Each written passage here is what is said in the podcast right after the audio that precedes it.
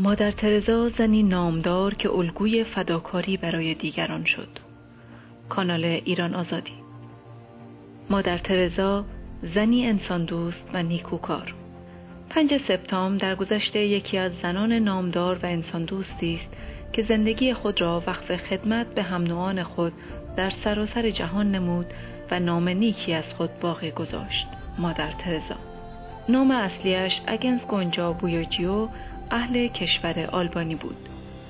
فامیل مادری او اهل ونیز ایتالیا بودند و فامیل پدری او اهل مقدونیه یوگسلاوی.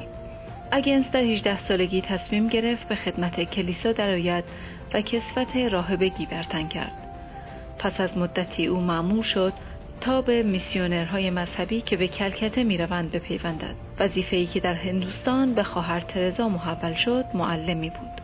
قرار بود او به بچه های فقیر هندی زبان انگلیسی و جغرافیا درس بدهد.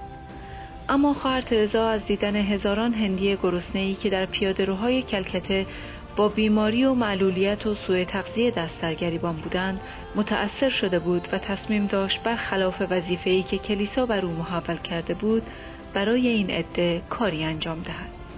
جدایی از کلیسا و ایجاد بنیاد ترزا. اصرار ترزا بر این امر و تاکید کلیسا بر آنکه او باید به مأموریتی که به او محول شده وفادار بماند باعث شد که ترزا از کسفت یک راهبه خارج شود و کلیسا هم او را بایکوت نماید.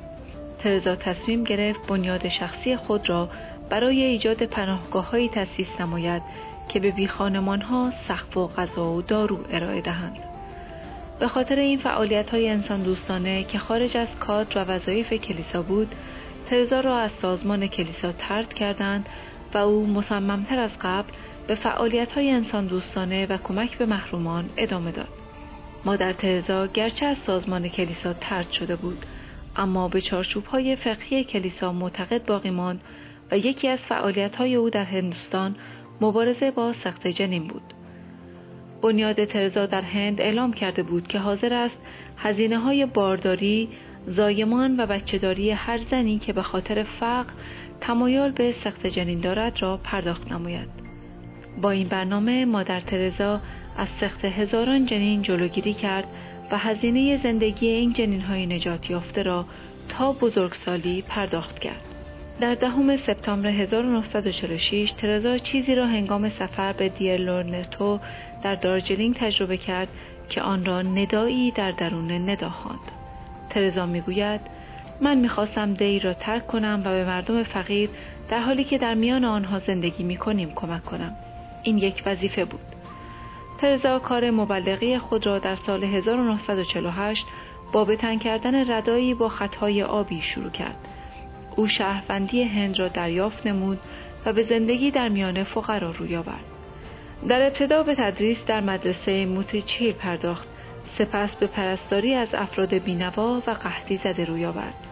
کارها و تلاشهای او خیلی زود توجه مقامات رسمی زیادی از جمله نخست وزیر هند را به خود جلب کرد.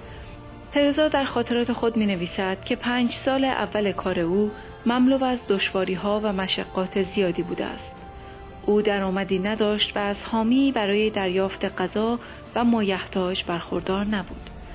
ترزا در این مدت دچار احساس تنهایی و شک و ترتیب و وسوسه‌ای برای بازگشت به زندگی نسبتا آسوده در دیر شد. امور خیریه در سطح جهانی در سال 1982 مادر ترزا در اوج محاصره بیروت توانست 37 کودک را که در بیمارستان خط مقدم گرفتار شده بودند با آتشبسی موقت میان ارتش اسرائیل و چریکای فلسطینی نجات دهد. در اواخر دهه 1980 میلادی با بازتر شدن فضا در کشورهای اروپای شرقی وی تلاشهایش را معطوف به گسترش مذهب در این کشورها کرد.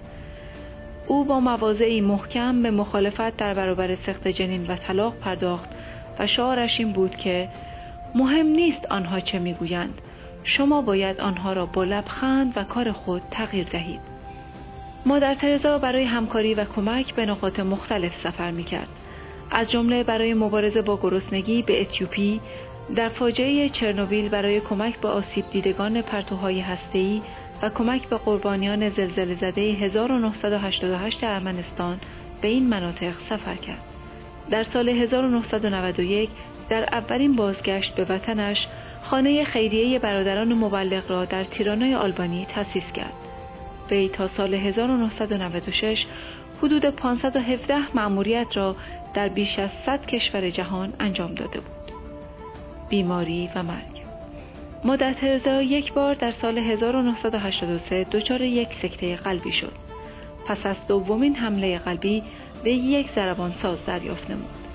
در 1991 پس از جدال با بیماری سینه پهلو در مکزیک او دچار مشکلات قلبی بیشتر شد. او سپس در طی سالهای بعد دچار بیماری های دیگر مانند شکستگی ترقوه، بیماری مالاریا شد که نهایتا در 5 سپتامبر سال 1997 زندگی را بدرود گفت. پس از مرگ مادر ترزا کلیسایی هم که روزی او را ترد کرده بود پس از شهرت و خوشنامی مادر ترزا تصمیم گرفت از این کلاه نمدی برای خود بدوزد. بنابراین شورای عالی واتیکان پس از درگذشت مادر ترزا عنوان سانتا قدیسه را به او اعطا کرد. باگوان راجیش اوشو فیلسوف هندی عقیده دارد که شهرت خدمات انسان دوستانه مادر ترزا باعث شد که جایزه صلح نوبل به او تعلق گیرد. دریافت این جایزه باعث شد بنیاد او برای ادامه خدمات خود نیازی به همکاری با دیکتاتوری های بدنام نداشته باشد.